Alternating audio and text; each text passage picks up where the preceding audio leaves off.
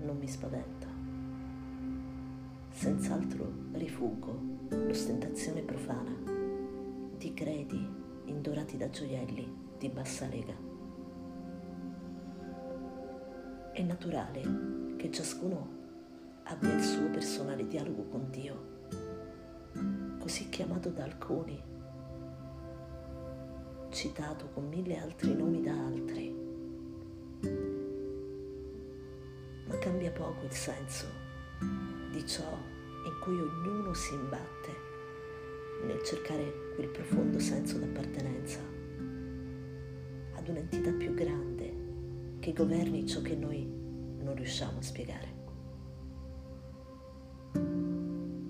Comune il chiedersi da dove si provenga e poi specchiarsi in altri volti che si riconoscono ad ogni modo simili nelle loro fragilità.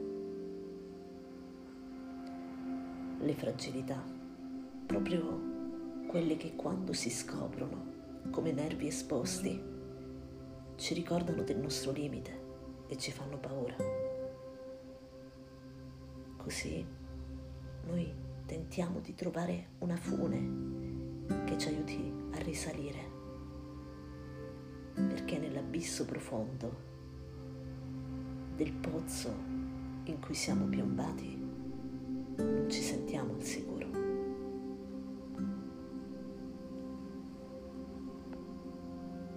La fede diventa quella luce fioca, quella flebile speranza che alimentiamo quando il nostro mondo di maschere e scarpe lucide Chi può davvero dire cosa significhi vivere rettamente secondo i comandamenti di Dio.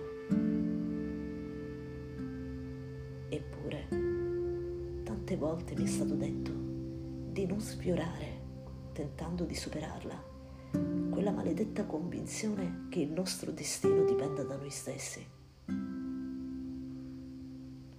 Per me non c'è alcun destino.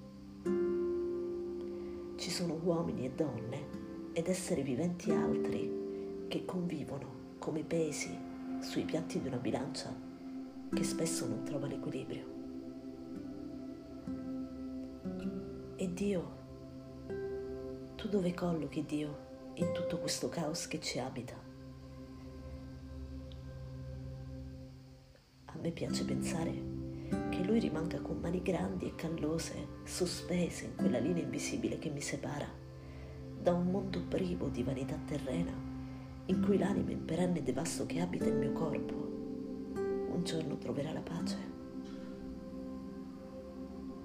Perciò rimango in attesa, ricercando quel profondo e personale dialogo con Dio che a tutti dovrebbe essere concesso.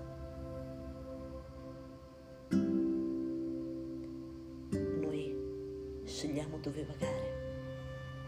Lui ci rimane accanto, discreto in ascolto, senza metterci fretta. thank